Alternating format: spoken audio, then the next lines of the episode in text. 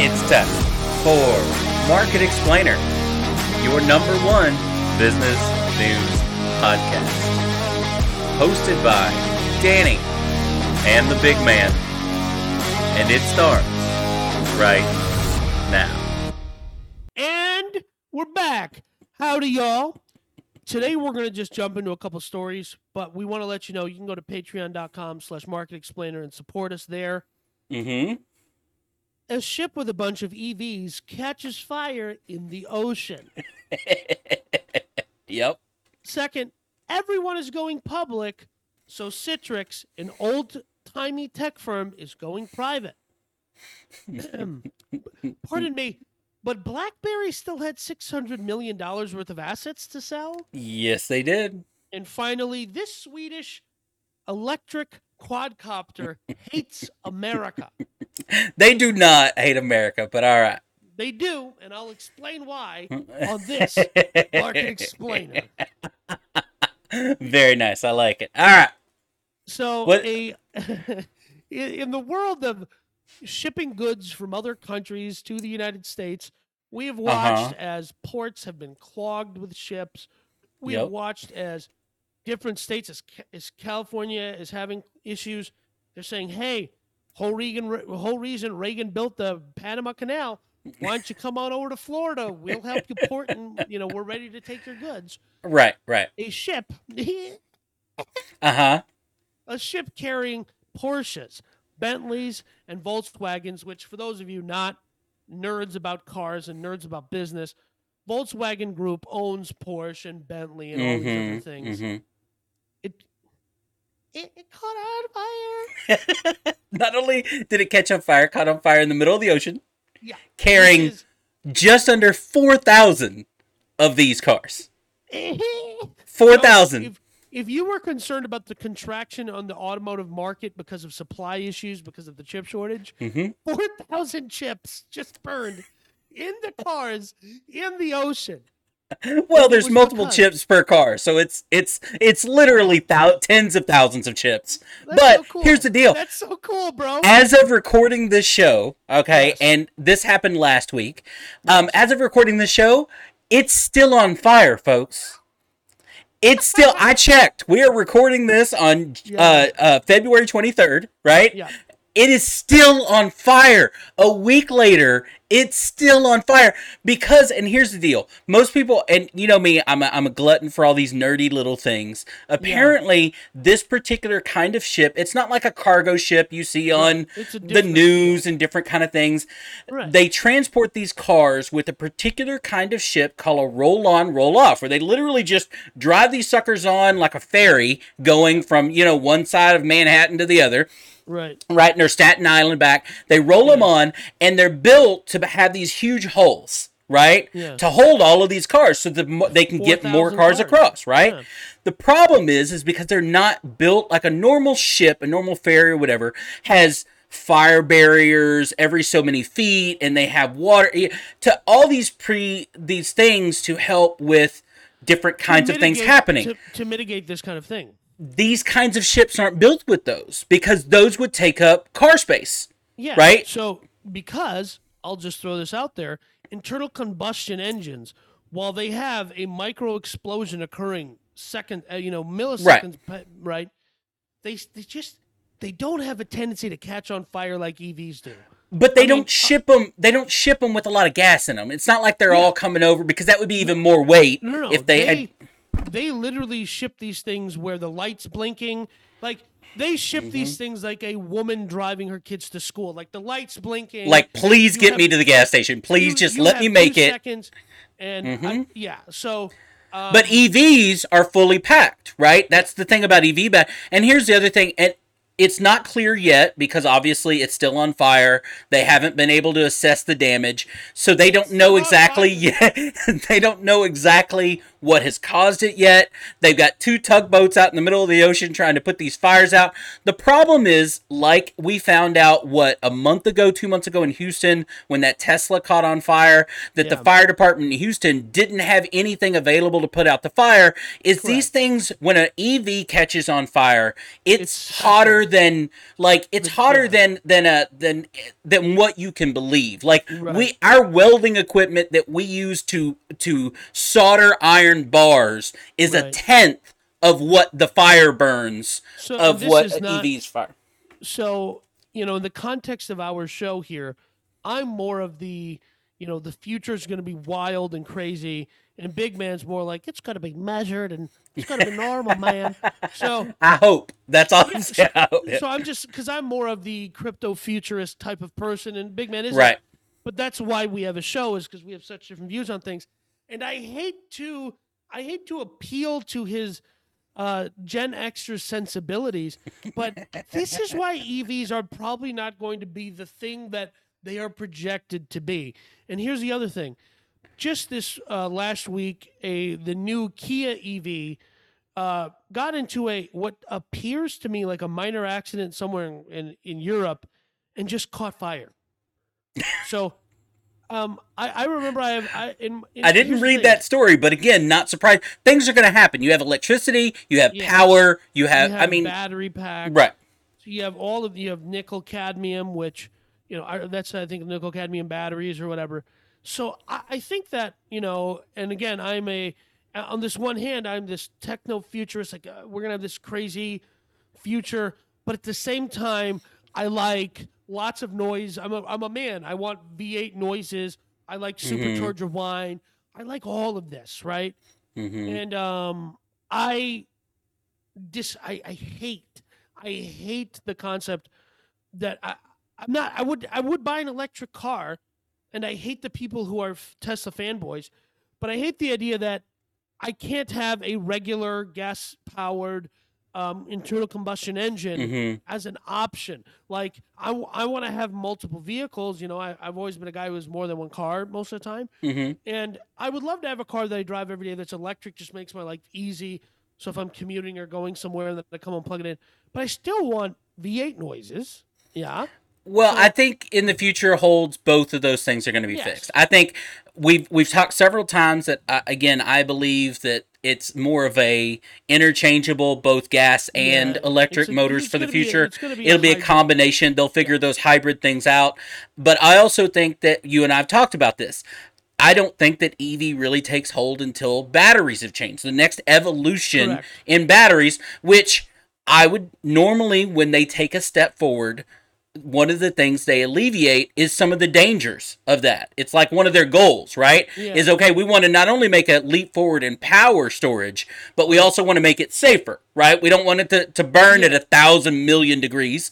Right. Um, it's it's burning at two thousand Kelvin, which is that's a joke, but I'm just saying it's burning really hot. And here's the thing: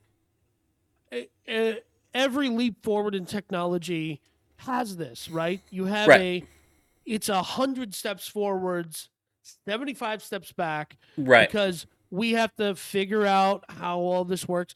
In the car industry, if you look at you know when I was born and you know the 70s and 80s when Big Man was, uh, you know, already very old. I was already, yeah. Mm-hmm. Um, you know, there was the malaise era where you could go buy a freaking Firebird. You could go buy the, cra- mm-hmm. the one the crazy chicken on 7.7 liter high output V8 yeah. had 200 horsepower, right? Uh-huh.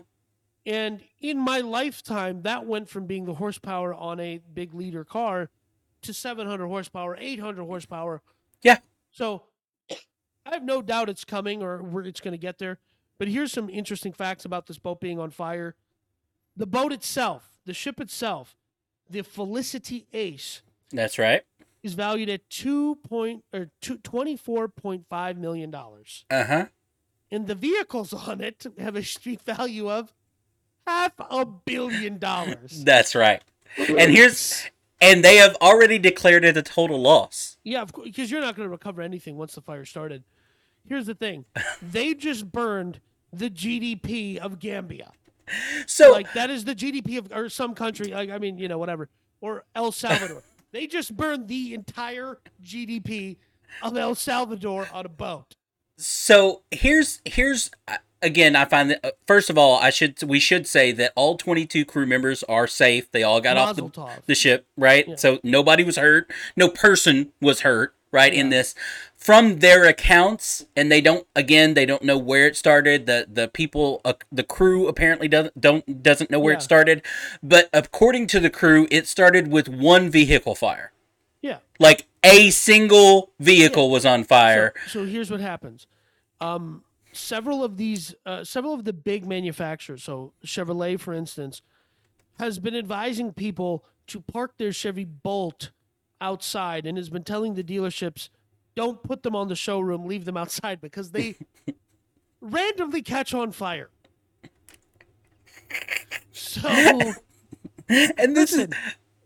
I'm I don't I, I still have that 15 year old boy in me that's like fire fire, fire, fire, yeah, fire, fire, Exactly. Like I want to see a video of this. Like I want to see yeah. an entire twenty-five million dollar ship just ablaze. No, I want to see the GDP of a small South American country light on fire, and then and let me tell you something. Just as a side note, a lot of these huge ships uh-huh. have uh, Indian Indian crew members because they have engineering degrees and they come from an impoverished part of the world where if you start offering people silly amounts of money, sixty, seventy thousand dollars US, that means their entire extended family is taken care of. So my father worked on a ship, not not like this kind of boat. He did yeah. work on a not a cruise ship, but it was a.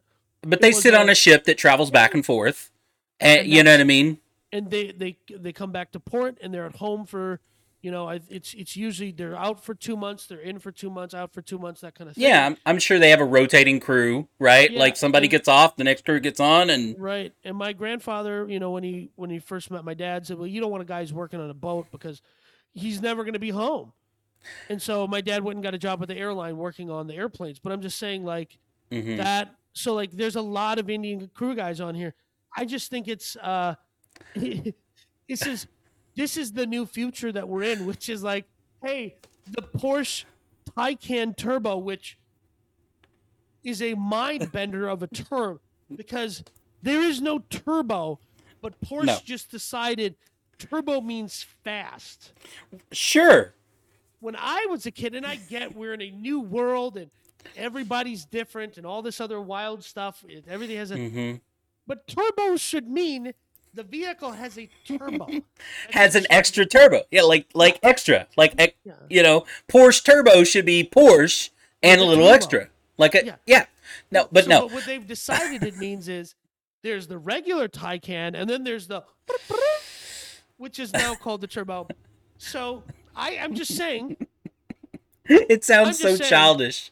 It does. I'm, I'm sorry. The word turbo sounds like a five year old came up with a marketing term. Yes. Let's call it turbo. Let me tell you something. Let me tell you something. It works though. Hey, uh, but look, people will pay for anything if you uh, look. Uh, we we've talked about it. You slap. Texas edition on any vehicle, car, truck, people will pay out the nose for it. Okay. I, I I remember I was talking to a friend of our a friend of mine that is a manager at a uh, is a Nissan dealer. He's a finance guy down in San Marcos, and he's like, "Hey man, these trucks come in. They come in off the off the truck, and they now because the wheels and tires are so huge on vehicles factory, mm-hmm. they have shipping wheels and tires, and the dealership as part of dealer prep takes those wheels off." He says we just order them without wheels, and we just get aftermarket wheels and tires, mm-hmm. and we get uh, we buy them in bulk from China Texas edition. We just slap them on the truck. Uh, the dealer prep guys just slap them on the truck, and now it's a Texas edition truck, and we mark it up five thousand dollars.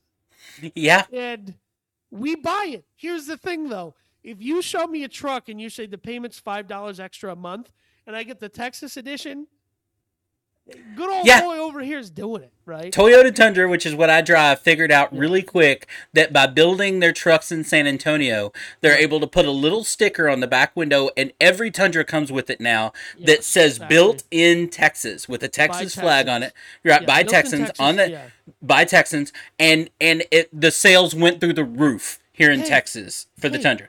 Let me tell you something. I rented a Tundra a little while ago. Mm-hmm. Remember, I yeah and the rental came with the sticker on yeah. But yeah. that's and, and it, that sticker cost them what? I mean, a penny when you when you factor it into fraction, you know what I mean? Yeah, fraction a fraction of a penny, and it got sales. But here's here's what I find interesting about this article is yeah. okay, you have four thousand cars, a half a billion dollars right, right, gone. Another twenty-five million dollars in this ship, and God knows what what kind of loss to this company as far as time. It's an estimated another four hundred and fifty million dollars in salvage fees between right. the tugboats going out and putting out this fire, the st- the the uh, uh, taking it to a port, probably the Bahamas, right? Yeah. All of these things. So another half a billion dollars so in salvage into this fire, right? Right and then you then you take that and I don't know and I couldn't find I tried to look for it who is insured it? is that but is there an insurance? Meaning because a lot of you and I've talked about car manufacturers a lot of them out there enterprise rental car uh, general motors. I know there's a lot of car manufacturers out there that insure their own cars because until it drives off the lot right yeah, self-insured. Until it drives off the lot it's actually really low right as far as the damage risk. And then on top of that um I, I mean the premiums would have to be crazy. So is there an insurance that's on the hook right. for this? And if not i also found out that in 2020 this happened 10 times. What? 10 times in 2020 right. So, so just just for some context here vw group is worth uh, 128 billion dollars as of right now, based on their stock price, which as of this recording is a little over 27 dollars. So, um, this is what is that one percent? Right? Yeah, I mean a little, little less than one percent. But again, if they are on the hook for it. Now, if yeah. there's an insurance company, the insurance company is gonna is gonna pay it out. But on right. top of that, they're gonna turn around and increase those premiums, right? because that's what insurance companies do. Insurance right. companies never lose, right? right? Ever.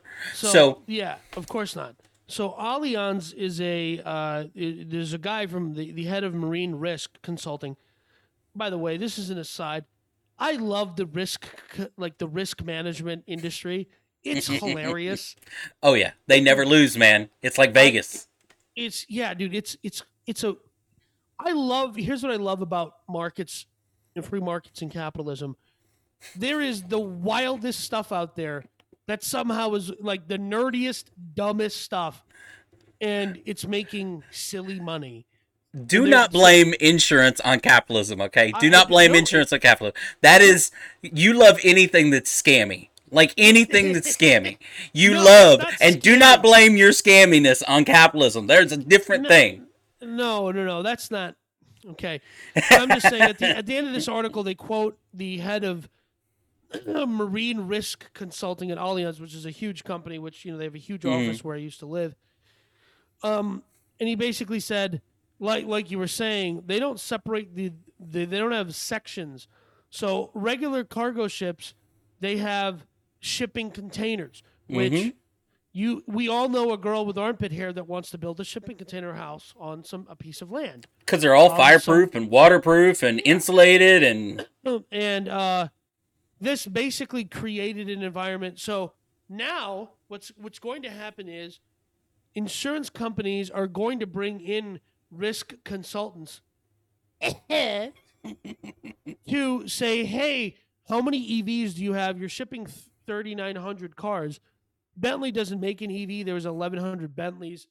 Rest in peace to everyone in Beverly Hills that isn't mm. going to get their mm. Bentley Bentayga on time. They're going to have to go buy a G Wagon, but they're not offering V8 G Wagons anymore because there's a two year shortage on Mercedes V8s. so, how are you going to express to people that you are wealthy without your Bentayga or your G Wagon? I'm pretty sure that anybody was, that was waiting on a car that was on this yeah, ship is correct. fine. They're gonna be mm. fine. well, I'm pretty sure they're fine. They're fine. Well, I'm just saying there is a 16 year old right now who was promised a Bentayga by their father, right? And is, is part of a divorce settlement that the 16 year old has to get a Bentayga for their birthday. And there will be no explaining to this child. No, this vehicle lit on. They don't it get it. Matter, Daddy, you're rich. You're supposed to get me a Bentayga. awesome. What do you expect me to do? Drive an Audi? I've already told everybody I have it. Yes, exactly. Yeah. And so he's going to overpay for a used one and then have to get it. it's going to be great. It's gonna be great. Um, it's gonna yeah. be great. Um And if that is so- you, share it with us so that we can enjoy it with you. if if that is you, take away your child's phone. I don't care if they're a TikTok influencer. Oh, that's a Screw great your story. brand deals. Focus on raising your child. Um, all right, well done, Danny. Da- that that story was curated by Danny, which most of our stories are. And uh, Danny, well done. That was a great story. Thank 'Cause- you. You and I'm saying that that- now because you know, uh, not so much later on in this particular podcast. So go ahead. Fine, whatever. Um, uh, I want to tell you that you can go to bigmangear.com and you can check out Big Man's Gear. Uh, it's uh, shipped and printed by Amazon Prime. Bigmangear.com. So this next story Mm-hmm. is a pretty good one. It's a pretty good one. Yep. this has been in my queue. This has been I've bumped this from three other three other episodes. We're finally here. This is a kind of clunky story, which is why I bumped it. Right. Um, uh, when I do the show, when I curate the stories, I want to be able to say something interesting, funny, whatever. Sure. This is this is a little. Uh, um. so what has happened is basically, I I look at this and you, you tell me if I'm correct or incorrect. Sure. Uh, so you know the movie Pretty Woman was about Richard Gere. He's a corporate raider, which was all the rage. Leverage buyouts were all the rage in the '80s. Yep. Every you know, Carl Icahn made his bones in leverage buyout. All this other. I think that's anyway. Um, and I've been diving in a little bit into high finance just to learn stuff. That's why I'm saying it high finance instead of finance, like a normal person. Um, and this is all fascinating to me. And because I'm learning all this stuff, I see this article. It's fascinating. Citrix, which is they do like how would you describe Citrix? I mean, if you have if you've ever worked at a big company, you have interacted with a Citrix yeah, but it, and you've hated it. here's an easy way for you to understand this. If you were trying to explain this to your kid and you said, "Honey, when you pause your uh, Mickey Mouse video on your iPad and you went into your room and you wanted it to play at the same spot on your television set, that's what Citrix does for companies, right? Citrix is an application way back before there were applications Right. that allowed you to work no matter where you were or what you were working on. Whether it was a laptop, whether it was your desktop. Before we were all connected like we are now, right? Back in the day, we weren't connected like this. There was no. so-. Zoom and so they didn't have they I mean cuz I remember at the last corporate gig I had they had a handful of Citrix products but Microsoft uh, Teams had effectively replaced they they were Correct. using a bunch of like I think it was called Citrix Jabber and also stuff Mhm. and they had you know internal chat uh, things. They Microsoft and Google have effectively, um, I wouldn't say killed, but Microsoft and Google have done a very good job of replacing or having like services to Citrix, where if you're a large corporation and you already have Office 365, it doesn't make sense to carry a Citrus, like have a Citrix product as a part of your technology stack because uh, like you you can achieve this with a company that you already have a huge you're doing big business with. True, but here's how they've lasted so long. They it wasn't look, it's lasted so long for the reason that it's being taken acquired and taken private Private. right is because they were around before all of these other right people that are trying to now do what they do. They were around forever ago and they are what we consider a legacy platform. But they were a legacy platform that still paid hundreds of people to keep it up to date and to work on office 365 to work on all of the you know windows 10 Right. and what will come out windows so they they kept alive but here's the problem they used to, like most forms of software, you Right. purchased that software and you got it forever. If you bought Windows, even up until what? Until Office, what, 7? No, yeah, no, it was Office. Yeah. What was the last one where you Like- could? Per- I think it was Office Seven, two thousand seven. No, you, you can still buy Office like you can't buy Office anymore. It's all No, Office 365. No, no, I, I, because I own it. I, I, But I it's have it, monthly. so- You pay monthly. I, I don't. I, I bought I bought a license, but they are pushing you. They, here's how they do it though. They make it nearly impossible to figure out. You can just buy Office. I think I have Office 2019 or something. So that they don't um, want you to though. They want they you to pay monthly. They want you to pay annually, whatever. Exactly. So what happened though is Citrix used to sell licenses for a one-time fee to these Right. big corporations, and then they would charge them on the IT side. Here's a small fee for us to maintain it. Here's the problem. That is no longer a sustainable model because of how big companies are, right? Right. Because they're you're you're undercutting yourself, right? And, that, so they that's all it is. And they are on- transitioned to a monthly fee, but it was too late. It's Right. too late. So what is happening is, um, you know, a company called Elliott Management, which is Paul Singer, which if you're kind of if you like to think of that world as like celebrities, this is not a this this guy is a real like killer when it comes to like leverage buyout. He's an activist Right. investor. Elliott Management is a what I think the oldest hedge fund in the country or something like that. It's it's Um, definitely one of the oldest. Yeah.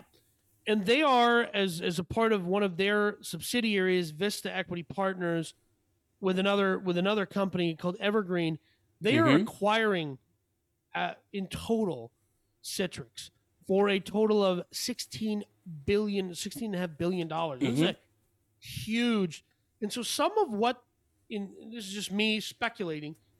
Some of what happens in these leverage buyout situations, Sears will be a good example is the fund comes in and buys them and then hits them with a bunch of debt, right? Mhm. And the company has to now innovate itself, innovate something in order to find its way out of this debt. But the fund, on the other hand, has taken fees, has taken interest payments. The fund is going to be fine. hmm Question is, does Toys R Us, the Sears, how did they survive? Um, and in the case that we know now of Sears, no survive. No, no well, survive. but they already have a plan, and and the reason I So- say they already have a plan. And that's that, that's why this this this uh this privatization of Citrix is different, right? Than most of the have- cases. Yeah, than most of the cases is this LBO. It, it makes sense because they actually have a product, and if they can really rejigger their products, they're actually going to be merging Citrix with a company called Tibco. hmm Never heard of that. It's I'm it's a not saying- cloud analyst based software, very similar to what Citrix does. And this is what I say: they have a plan, and here's why I say that. When Yep. someone is willing to not only buy something from you, but willing to buy it from you at a premium. So when this was first announced, which is actually a couple of months ago, right when it was first announced, but it's just now said, okay, it's going through, it's it's Yes. close, right, or whatever. Um, they offered a thirty percent premium 30% above market value, which brought the price per share to $104 per share, what they're buying. So if you've owned Citrix for the last decade, you probably paid less than that. And the companies not only did they per, not only are they purchasing the company at a 30% premium, they are also now it's not a premium of right now. Right now it's about 105, which is just stupid if you're paying for more. If you're buying the stock today at 105, you're losing a dollar per share. Like Right. because they're only paying a, a dollar, hundred and four dollars per share. So you're an idiot. But whatever. Right. If you're wanting to buy it, go ahead. My point though is, is not only did they pay a thirty percent premium, they also Right. took on all. They're paying off all of Citrix's debt. Really? So so they're taking on the debt. They're taking on the share price at a thirty percent premium. So they already have a plan to make money. You don't spend that kind of money unless you are all but guaranteed more than that on the other side. Right. If you don't have a plan to turn around, and I guarantee you, here's what they're going to do: they're going to make it private, and they're going to tell all of these people with legacy licenses that Right. Citrix just had no legal way to get out of. Right? Like Right. Microsoft can't stop you currently from using Office 2007, but Right. they cannot support it. Correct. And that's what they're going to do. That's what they're going to do. They're going to go, no, we're not Citrix anymore. Yeah. We're owned by a new company, and all of these leg- legacy licenses that are out there, the millions of them, probably from the 90s and the 2000s, right, right. are all all these legacy licenses are worth zero dollars once this goes through. Correct, and they're not going to be supported. And I bet you, um, some of them will end up as open source projects or something because that's a lot of times what happens is these big companies offload a software and it ends up in the open source market. You as is, you and I both know that people hate change. Yeah. So if you have a company out there of 10,000 employees right now that have used Citrix for the last 8 years and and, and, Citrix turns around and says, "Guess what? Uh, all those licenses you bought that, we appreciate that donation, but it's now going to be $7 per person per month." Yep. You're going to pay it even if Microsoft's product is cheaper, even yeah. if you know what I mean, whatever, whatever it's yeah. they're because people hate change. That's going to come out of somebody where they have to stand in front of a CEO and go. "Uh, this is now. I know it was costing us X, but now yeah. it's costing us Y." Yeah, and we don't. So, and I'll say this much: in the world of design, you know, I uh, Adobe went from launching a you know, Creative Suite 6 was the last one that they launched. And after that, they went to Creative Cloud, and you just pay $20 a month per app. Well, I just refuse to do that for whatever reason. So I don't. So when I deal with, you know, uh, contractors and stuff, mm-hmm. I'm always like, you know, of course they came out with a new file version. So when of course. I try to open the new files on my old software, so they always go, I always have to be like, can you please export the file for CS6? And I always have to mm-hmm. message them mm-hmm. that, and I have to ask them twice. So it's like, can, it is basically like saying, can you fix this because I'm poor? But it's just, I don't want to give. No, I understand. Adobe all my money. And I actually went and found out, and this is how much people hate change. I went and found a competitor software that you can buy a one-time license. Now, I my license for CS6 as a student when I bought it as a student was six hundred dollars. Okay, mm. that's for students. Yeah, you can go buy this other software called Affinity Design Plus, and it's really good. And it's really good. Okay, and it's I paid hundred dollars for a lifetime license with updates for three years and I've never opened the software in my entire life because I'm so stuck using CS6 Illustrator and I just can't change. Every company relies on that to a certain extent. They just do. Um, and, and look, this is a company that's been in trouble for a long time. It, this yeah. is not a new thing. They right. went through restructuring last year where they laid off a bunch of people and, you know, got rid of some buildings and infrastructure and stuff like that and tried to streamline their business a little bit and that kind of stuff. They knew this model wasn't going to last forever, but here's what they have. And it's what I think is not undervalued, but not valued as it should be. They have a client list and a crap ton of intellectual property right? That's proprietary to Citrix. So again, this company is buying intellectual property that they can turn around and do anything with because it no longer is Citrix, right? As well, a company. No. Well, I mean, it, they are keeping the name Citrix around, which is yeah, but article said, but it is the, the the management of this company, the ownership of this company is no longer Citrix. So I am curious to see if they're going to give this a year or two and then say we're stripping this bad boy for parts. Well, you know? or um, it just will fade into non-existence. There will be no yeah. news article saying Citrix doesn't exist anymore. Yeah. But if you had it on your work computer and all of a sudden it goes from Citrix one day and it says, you know, update. whatever this new, you know what I mean, yeah. update, and now it's called what was it, Tibco, right, or whatever it is. Nobody would be the wiser unless you used it every day because they just basically integrated all of their features and programs and whatever into what they are now and now because what they want is the client list they right. want the users that are not gonna like course. you that are not gonna leave and go anywhere else right. that we can then just now acquire them and guess what renegotiate any contract citrix has yeah. right for better arrangements and better deals and all these companies will give it to them because right. they they're not going to try something else they don't know how it works anyway Right. Well, we're going to jump into this next story. Uh, mm-hmm. So, if you go Google Pitbull right now, the rapper shows up before the actual dog. If you go Google BlackBerry, the actual berry shows up before the phone company, which was just ten years ago. Well, yeah, 2012. Well, 2012 was kind of the end of the end of the BlackBerry run, I would say. Uh, 2011, 2012 was when they, yeah. yeah, BlackBerry stopped being BlackBerry. But I just, hey man, I, I actually, this is a full disclosure. I was a brand ambassador for BlackBerry, and I did a lot of work with BlackBerry and Verizon. And I, I've had, I think I had, freaking, like ten or fifteen Blackberries in my lifetime. I have the last BlackBerry Android phone. I meant to bring it here as a prop, but I didn't. I, I forgot to grab it. It's in my office. uh, I had a uh, like w- when you and I first met. I was carrying a BlackBerry, the BlackBerry Android Priv. I'm kind of sad to say that this. Uh, so what has what had happened was uh, BlackBerry, which blows my mind that it's not even a like. There are kids who are like, what's a VCR and what's a BlackBerry, and I don't know right. well, because look, BlackBerry.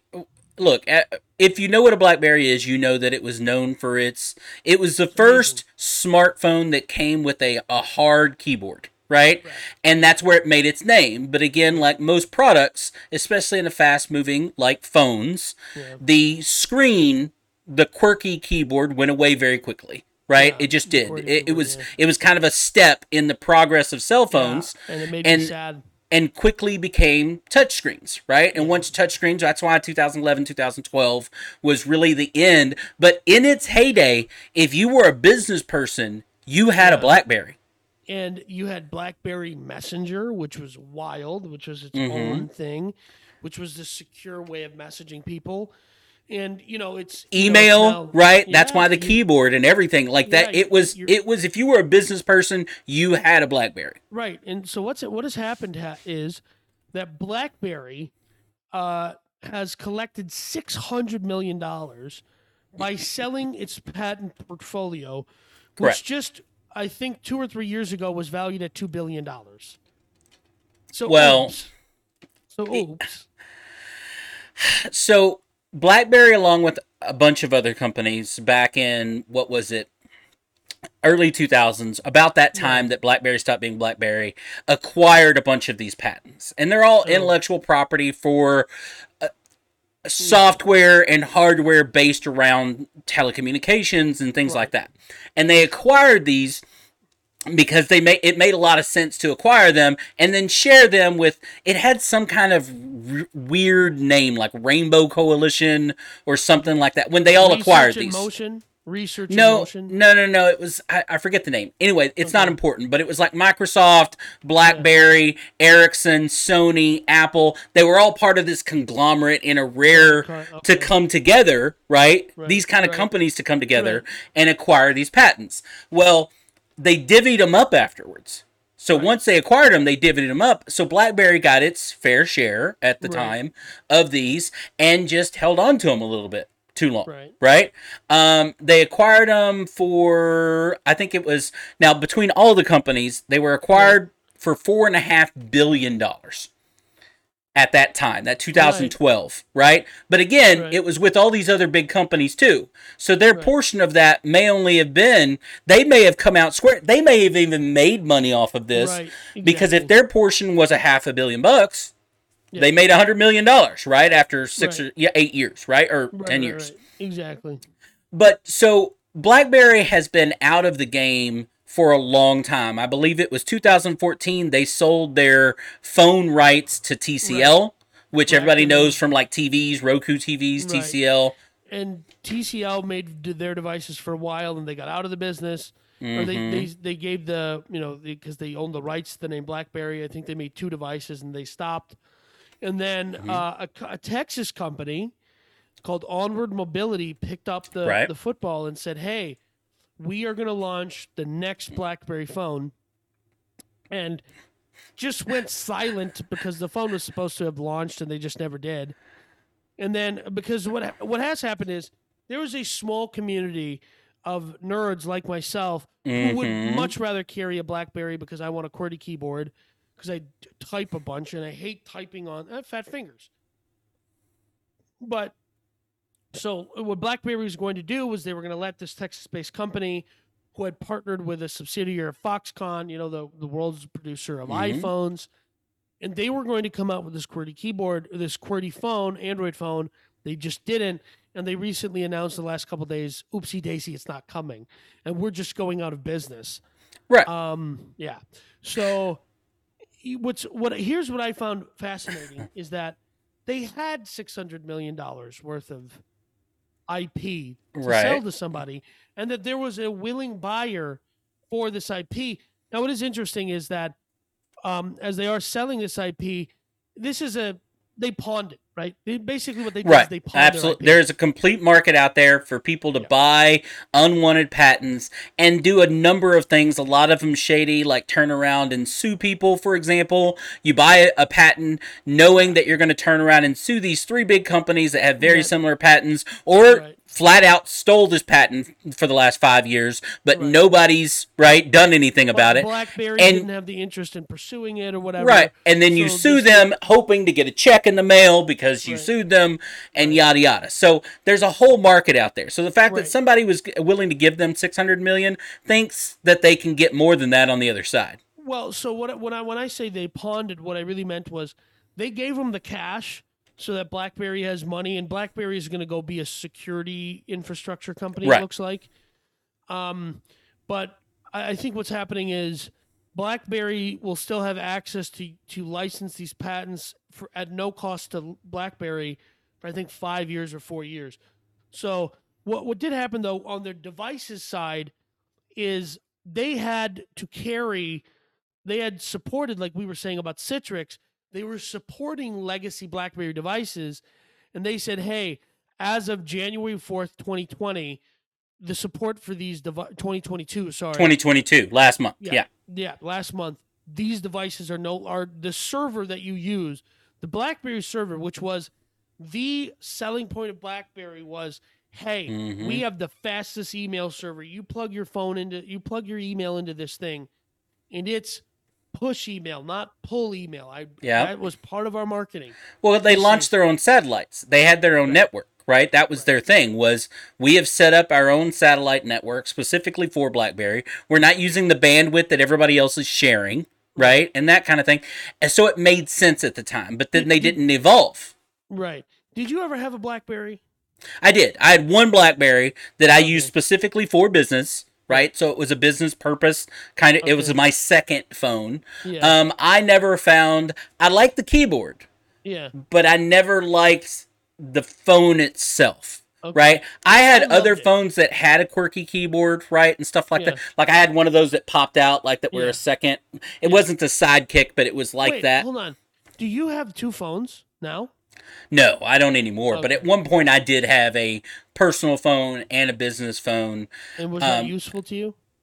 At the time, sure, you know what I mean. But, um, uh, but eh, look, eh, eh, the the purpose of well having a business phone back then was you could uh, have it paid for by that company you were working with or company you're working for, where they didn't pay for personal cell phones. Now in today's world, It's if your company pays for a phone, they pay for a phone, whether you use it for personal or business. But Yeah. it was a separation back then. The point though is, is BlackBerry again, as of really January fourth of last, you know this past month, Yeah. it, it just doesn't exist anymore. It's gone, Well, right? The, The- phone part of it's gone. BlackBerry as a company still exists. They just don't do devices anymore. Right, the phone, Yeah. right? But but so you being able to use a BlackBerry, and oh by the week, this kind of complies with the story.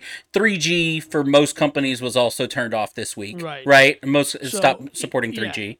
So if you, I so I have a four G, I have an LTE a, a 4G LTE BlackBerry Key One, and I you know I was telling Big Man before I was supposed to get this new phone, but T-Mobile screwed me, and they Mhm. offered me something, and they're like, eh, we can't actually give you what we offered. So I was using this other phone temporarily. This and I remembered because it had a keyboard. I was like, I kind of missed this. I can tickety tack, tickety tack, tickety tack. Mhm. Um, so this is just me being a nerd um, giving a eulogy to BlackBerry on our podcast, going, "Thanks for the good times." Well, I also put this in the category of you like stories that are kind of scammy. And when you talk about scammy, uh, Onward Mobility, this Texas based company yeah. that bought the rights last year, and okay, we're going to come out with a 5G. Are they at Dallas or Austin? Uh, no, it was outside of Austin, I believe. It was uh one of the T towns. Um, not Tyler. Anyway, okay. the point is, Central Texas. Uh, we're gonna build a 5G right BlackBerry that looks very new age. They had a couple of pictures of you yeah, know yeah. models and stuff like that. But the point, my my question is, and that I couldn't find anywhere, and I looked. Right. Right. How much money did Onward Mobility collect from who? Right. That they've turned around and never developed a product. I mean, this is like a what was you know like the original not GoFundMe. What was the other one where you were actually buying into a product? Um, um yeah, I know. You know what I'm talking about, though, right? Kickstarter. Like Onward Mobility apparently kickstarted this entire thing and never devel- developed a product. Not only did they hmm. never develop a product, they didn't even talk to people the most of the time. Like, right. what were these people doing that thought? Because as far as at least a month ago, month and a half ago, December, right? right. They were saying, no, we're still on track. We're just you know what I mean? We're working through the some hiccups and supply chain. Yeah. So what they what they had said initially was that they were going to so after so this the port the patent portfolio sale was announced just recently but that means that blackberry's talking to them saying hey you guys were supposed to launch a phone in the fall of 2021 and just didn't do it mm-hmm. and we all know there's supply chain issues all this other stuff and if you're samsung and and if you're I, apple and if you're all these other companies, you're going to make sure that you're getting your chips. And this tiny player from an antiquated company that's licensing a name from an antiquated dead company, they don't care. they didn't have the pull to get the chips. So I think what happened is uh, initially the rumors, of course, because I'm in the BlackBerry rumor community, the rumor was that Onward Mobility, more mobility was going to launch the phone without BlackBerry's name attached to it because they're just using Android. So they were just going to pop an Android thing on there, and they weren't getting they were they weren't getting anything from BlackBerry other than the name. And BlackBerry owns the patent on the keyboard because if you might mm-hmm. remember five or six years ago, um, oh frick, Ryan Seacrest was an investor in a company where they created a hardware keyboard that attached to the bottom of your iPhone, and it literally was a knockoff of a BlackBerry keyboard. So it's a quirky this, keyboard. It, QWERTY, QWERTY in America. QWERTY, QWERTY but yeah. QWERTY, QWERTY yeah, keyboard. It was, it was, a physical keyboard. I thought it was just, QWERTY with a K. Well, anyway, no, QWERTY's a different word. Look at. I know what quirky means, like you're acting quirky, yeah. but so, I could have swore it was quirky, K E Y, like quirky. No, no. Can you just do anyway. me a favor? Look down at your keyboard right now. Can you do me a favor? Look uh-huh. at your keyboard. Yeah. Okay, right next to the tab button, it goes K Q W E R T Y. QWERTY. Okay, yeah. go ahead. Uh, and BlackBerry successfully sued Ryan that company, and they weren't able to produce the phone that that keyboard anymore. It makes my sense. My question is, do they now? In what what I'm curious to know is, that is interesting, and that could be something that I could see companies doing and going, hey, you know, because I had an LG phone that you could put it in a case and it had two screens. Um, I, I do think there's a future where they're gonna somebody's going to make somebody is going to go to this company that now owns that patent and say, hey, can we just make a keyboard and we'll pay you a small amount of money? And they're going to go get Kickstarter to, to fund it, you know? Well, I, I was always I was hesitant to go to a screen keyboard because I looked at it as something else that could break with my phone. Like I no longer have like touchscreens for a long time were unreliable things yeah, in my mind. Like yeah. when touchscreens came out as far as screens and and like uh you know uh fast food restaurants and things like that, they were not what you would consider reliable. No, so the thought of for long, I resisted for a long time going to a smartphone without a key, without a keyboard in it yeah. until the phone resisted. manufacturers didn't give me a choice. but you also resisted because you're an old person. Right. That's that's true too. Um, and if you're Gen Z and you're sitting, if you're Gen Z out there and you're listening to yeah. this podcast and you go, "What is this Gen Xer and this millennial talking yeah. about phones for?" When BlackBerry, all they know of BlackBerry is BlackBerry is it was a meme stock a year yeah. ago in right. part of the the you know what I mean the GameStop stuff, and it went from you know eight or nine dollars a share to twenty dollars a share, and then now it's back down to eight dollars a share. So to them, it just they just means that it's a failed meme stock. That's all Gen no, Z knows of BlackBerry. They think of they think of the berry.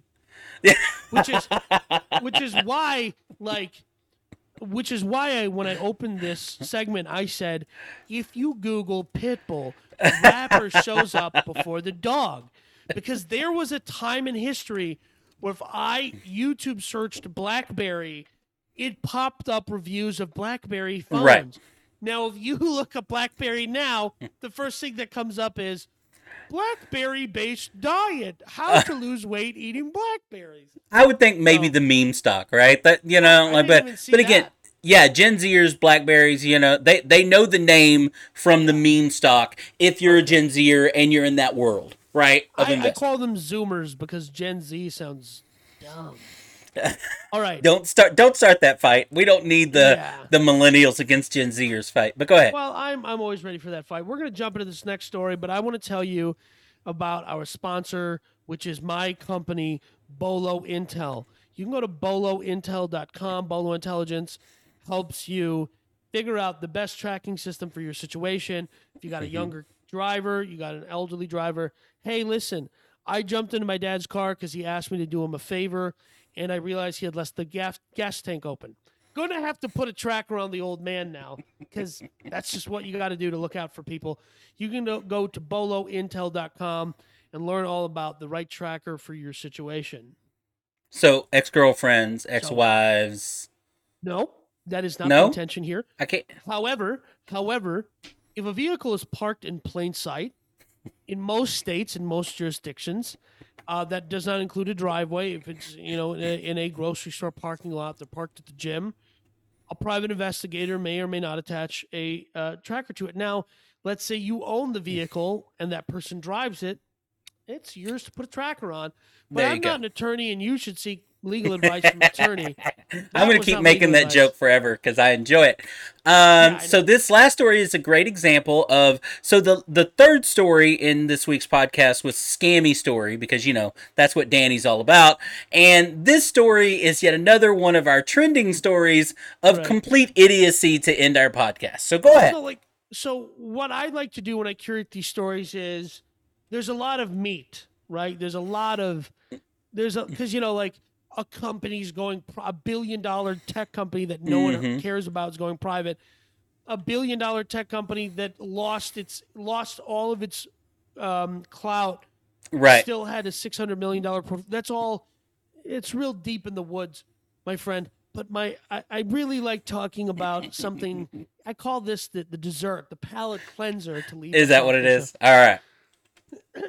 A company called jetson from sweden so oh, wait a minute. First of all, do you know what the Jetson is named from? Yeah, of course. Okay, of so course. you are old enough to remember the Jetsons. No, no, no.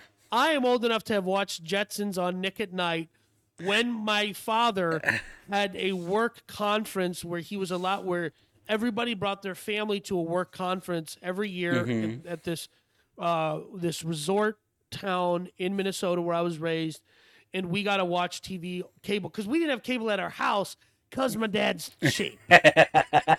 so you got to see it at the hotel That's on the Nick at time. Night, rerunning some of these old cartoons. And, and, the only other time was as a young kid, I had unmanaged asthma, so I, go, I would go to the hospital a lot. And at the mm-hmm. hospital, they also had cable, so I could watch Nick at Night there, so I was could see the Jetsons. Or I'd go to my cousin's house because they had cable because their parents weren't cheap. So I'm um, old enough to remember the actual cartoon being on TV, on not the reruns. But there was a cartoon called The Jetsons, Correct. which was the future with flying cars and yeah, which is which was like 2017 or something, right? Which is so. Uh, to, to right. quote Peter Thiel, I was promised flying cars, and all I got was 280 characters. So. Um, yes, yes. So the the comp- this company is actually named specifically after that cartoon that Yep, was called Jetson. The Jetsons. So this is Jetson as a company, and it is developing what? It is a developing a one person electric quadcopter and Copter. yeah, copter, helicopter. Uh, and the reason I said that it uh, hates Americans and this company hates Americans is that it has a 210 pound max carrying capacity, which means this is the average American, uh, like a- a 13 year old. Can right. Yeah, yeah. Two hundred ten pounds. Yeah, it's my thirteen year old's just under, man. That's just just under. Right. You know what I mean? And he, your 13 year old's not even that. He's not even like a chunky kid. He's just a regular sized man. No, like yeah. there's not a single varsity football player at my at the high school my kids go to, you know, my oldest goes to that would be able to fly this thing.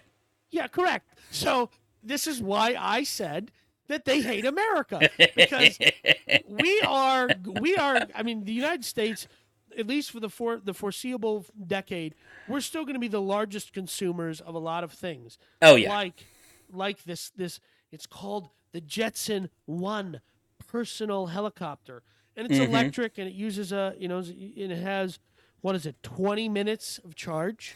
Yeah, so this is, and when you say anti-American, this is where I get because obviously we do a bunch of things differently, and one of the things we do differently is our electrical systems, right? And we do differently. So they sit there on their website and they say, okay, you can get 20 minutes of flying time per charge. Don't go 22 minutes, by the way, while you're up there. That's all I'm saying. Um, but 20 minutes of flying time, which you and I means that means 15 and to and then they go on their into well, but it only takes an hour to charge. No, no, no, no, no, no, no, no. It takes an hour to charge if you're in one of these European countries yeah. that have the voltage they do. On a normal house here in America, we have 110 voltage. So right. it's a two hour charge Correct. for that 15, 20 minutes of playing time. All for a bargain, basement bargain price yeah. of $92,000. So here's the thing it it has a top speed of 63 miles an hour. So if I wanted to go from Austin to visit my parents in North Texas, uh, um, I'm doing the math here. It, I could walk there faster. well, because well, and look, that's th- this is a toy. That's all. This is a toy. This is not a a this is not a, a replace your vehicle with a flying car. You know, this I is feel like I feel the same way when Clubhouse was popping off. Like I was locked out of the kingdom. Like if I lose a lot of weight, I'm not going to be 210 pounds. this if I this dropped, if I dropped an Olsen twin, okay, that's not, that's not a reference anybody gets. If I dropped one of the D'Amelio sisters, I'm still not getting on this thing. I'm if I dropped both Olsen twins, I would probably still not be able to get to this thing. you, yeah, but that's both Olsen twins and Elizabeth Olsen who plays uh, then then yes, maybe. yeah, the witch, the red, red Yeah. witch or whatever. The the So, yeah. so yeah, Scarlet Witch is what you're looking for. Scarlet- yeah, But yeah, you here's the so this is a toy. But here's the thing about toys like this: Americans and a lot of Europeans have a, a crap ton of discretionary income that they've already sold out year one of making these things. So ninety-two thousand dollars for a fifteen minute toy that goes sixty-three. Buy your kid a mini bike. A mini bike will go 50 miles an hour, right? Right. And they get just as much fun, and it'll last for hours. These things are gas powered. Yeah. They get a million miles to the gallon. And here's the other thing about buying your kid a mini bike. You're like, oh, it's dangerous. What happens when your kid forgets to land the quadcopter after 14 minutes and they're up in the air and the quadcopter goes doo doo doo and they just fall out of the sky? When's that Obviously, that's story coming? When's that story coming that Right. your 14 year old, right, is in one of these after they've come out the first year? Your 14 year old, some kid in California, right, or whatever, strolled it down on the trailer to the beach. Right, and they're flying along the beach somewhere in San Diego or some crap like Right. that, and they just fall out of the freaking sky, blunk, because they ran out. Now, according to this, And it falls you do not, on two homeless people who live in a tent Right. on the beach. Yeah. but that won't be it. That'll be at the bottom of the story, not the, Yeah, yeah, not yeah. That, that'll be at the bottom. Of, but the kid's okay, right? Yeah, so, yeah, of course. um, eh, but so it's supposed to come. You don't have to have a license to fly this thing. You so it doesn't get high enough in the air. They are saying that for the ninety-two thousand dollars, you do go to one of their facilities and get trained for two days. So there you go. Um, two days. It's like going up in a parachute after watching a video for four hours. I, I don't, I don't. But whatever. And they're saying that they do have safety features on here, saying that the, it can fly safely with three out of the four engines. If one of the engines does go out, and that it all of them come with a quick release parachute. Okay. So here's the story I'm waiting for. Uh, and in the next three years, I predict it's coming. My son was flying the quadcopter and it lit itself on fire, and he had to pull the parachute. But the thing was on fire, so the so the parachute caught on fire As it was, yeah, because it's an EV, it's an electric vehicle, and it's just going to randomly catch on fire. One of them will. And burning at a million degrees. Yeah, so you pull the parachute and you're ejecting, but the thing's on fire. So This is a flying death trap. I don't understand who. I mean, I know I do. The fact that I go, I was about to say who buys this, but we all know we, someone. we that- all know who buys this, right? So here's the thing Danny is now thinking, how quickly can I get down to 208 pounds so I can get this thing? But then just, what, I'm going to fly it around Austin like, No. screw you. Uh, you're sitting in traffic on loop one, which doesn't actually loop. Explain that to me, you dumb city. which is why I'm not going to live in Austin for the rest of my life because the you know. But I'm just saying, I'm going to be flying over Loop One, giving everybody the finger, and then it's going to go doo doo doo. Now I got to land it on top of the high school. Like, Wh- What's going to happen to this is like what happens to a lot of other uh, expensive toys. Is if I was in California and I owned, let's say, a jet ski company, I would buy three of these, charge I don't know three hundred dollars an hour or three hundred dollars for the fifteen minutes. Right or whatever, something outlandish, Yeah. and these people in California just for the experience, and it's got some kind of tracker where it's you stay within right, whatever, from you know, Intel.com. there you go. And you know what I mean? And you you pay for the experience of this and it's just a recreational thing that it goes up for 15 minutes, you pull the other one out and you know what I mean? So what Jetson is trying to do is they're trying to sell their 15 minute model right now, take that profit in, and figure out how do we create a sustainable, long range, individual quadcopter. Um, but you can't, and you're not gonna. Well, because that's the age old question, which goes back to what we said about earlier is battery technology. Because adding a heavier battery, adding a stronger battery means a heavier battery. Heavier battery. And now you're talking about lighter weight, right? Because And, again, force you got to put this thing in the sky, buddy. Right. Right. So you, weight weight is a component because on a seven uh, on a triple seven Boeing jet, they can have a lot of weight because they have jet propulsion. right.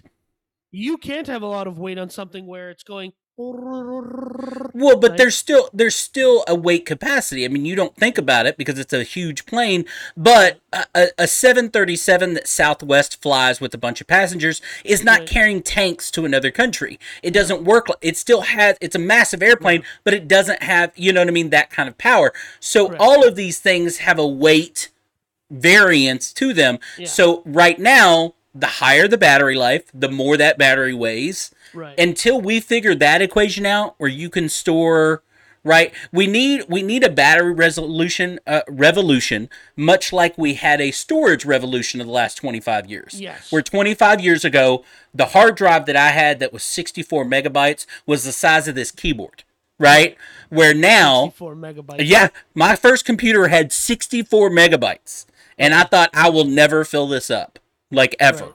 Like with music eh, i will never fill it up and so but when now you can get i have a, a, a my backup drive is a hundred a terabyte right Right. a thousand One gigabytes Right. and it's the size of a credit card yeah.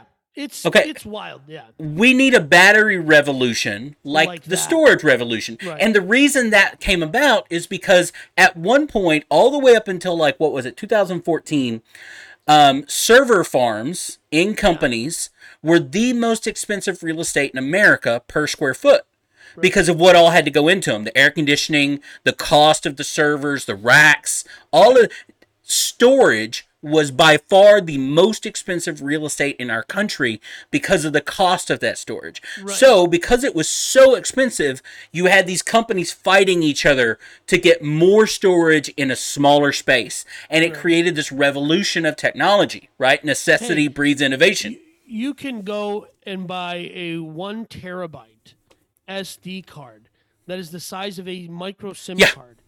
Yeah. And I remember in my lifetime, I had a Windows Mobile flip phone from AT&T and I bought a 64 gig regular SD card, just a regular size SD yeah. card, and I slid it into that, and I was boss. I had 50 yes. cents get rich or die trying on my cell phone. Uh-huh. I was the king of community college. Right. And, and you kept pulling that out. Look at this. Look yeah. at this. Look at this story. Look at this. The king of community college is like being the tallest short person. But that's uh, You're okay. Still five but, foot three.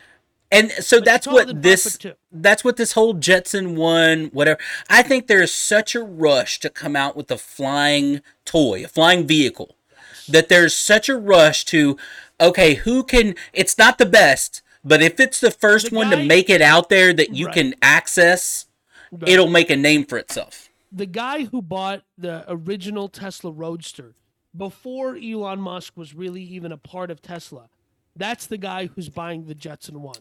Yeah. And that guy is an idiot. Well, again, I could see these if they get mass produced in some way. I could see this as a recreational vehicle, right? If yeah. you if like you a, get like it up to like if you could double the flying time to 30 minutes, right? right? Let's say, especially if you got it to an hour, right? Yeah. But 30 minutes and you could bring the price down a little bit where I could buy like five, six, ten of these things. Right. Where I could have two of them running every hour, basically. Right. You could put these out there in in all these coastal cities where you right. could fly out over the ocean, right, right, and come back. And hey, if it catches on fire randomly in the ocean, it's falling into the ocean. Who the gives ocean. a crap, yeah. right? Yeah. You know what I mean? So, so, what if every now and then it drops on a nine-year-old just floating in a thing out there? But right. hey, right. No, what is uh, what I will say though is, you know, obviously part of the reason why there's weight restrictions and bad, it's not they're just not constrained by battery capacity and weight they're constrained by regulatory burdens. Like that's why if you'll see in Austin running around, um, you know, uh, three wheel these little three wheel vehicles are called Polaris slingshots. Mm-hmm. They have three wheels because th- you think Polaris can't put four wheels on it, but if they put four wheels on it, it's a car. Right, and, and it's got to go by all of the other functionalities and safety yeah, it features. got to have a roof. It's got to have all this other stuff. Mm-hmm. So in mm-hmm. order to keep it, it's it's considered a some some weird classification of motorcycle. It has right. three wheels.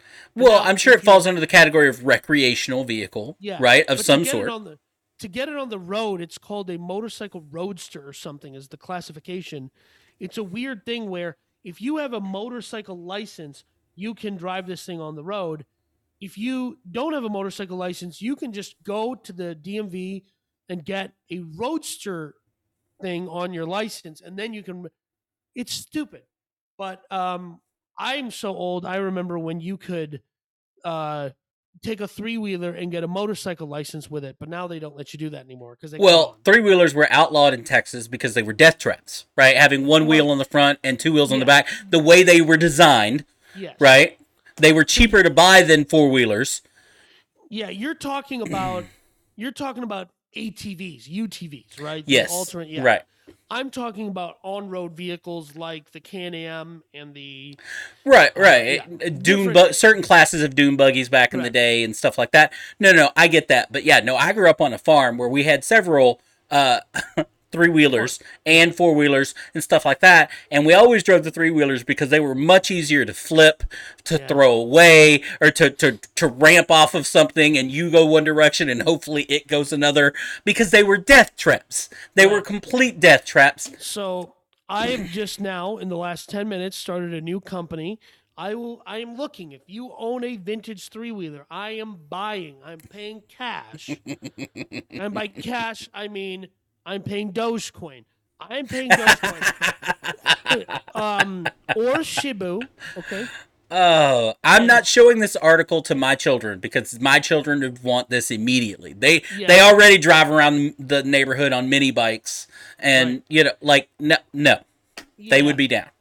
All right. Well, I think that concludes our episode for this week. But as always, I like to leave everyone off with the tip of the week. And I just wanted to say this I am sick of following my dreams. So I'm just going to ask them where they're going and hook up with them later.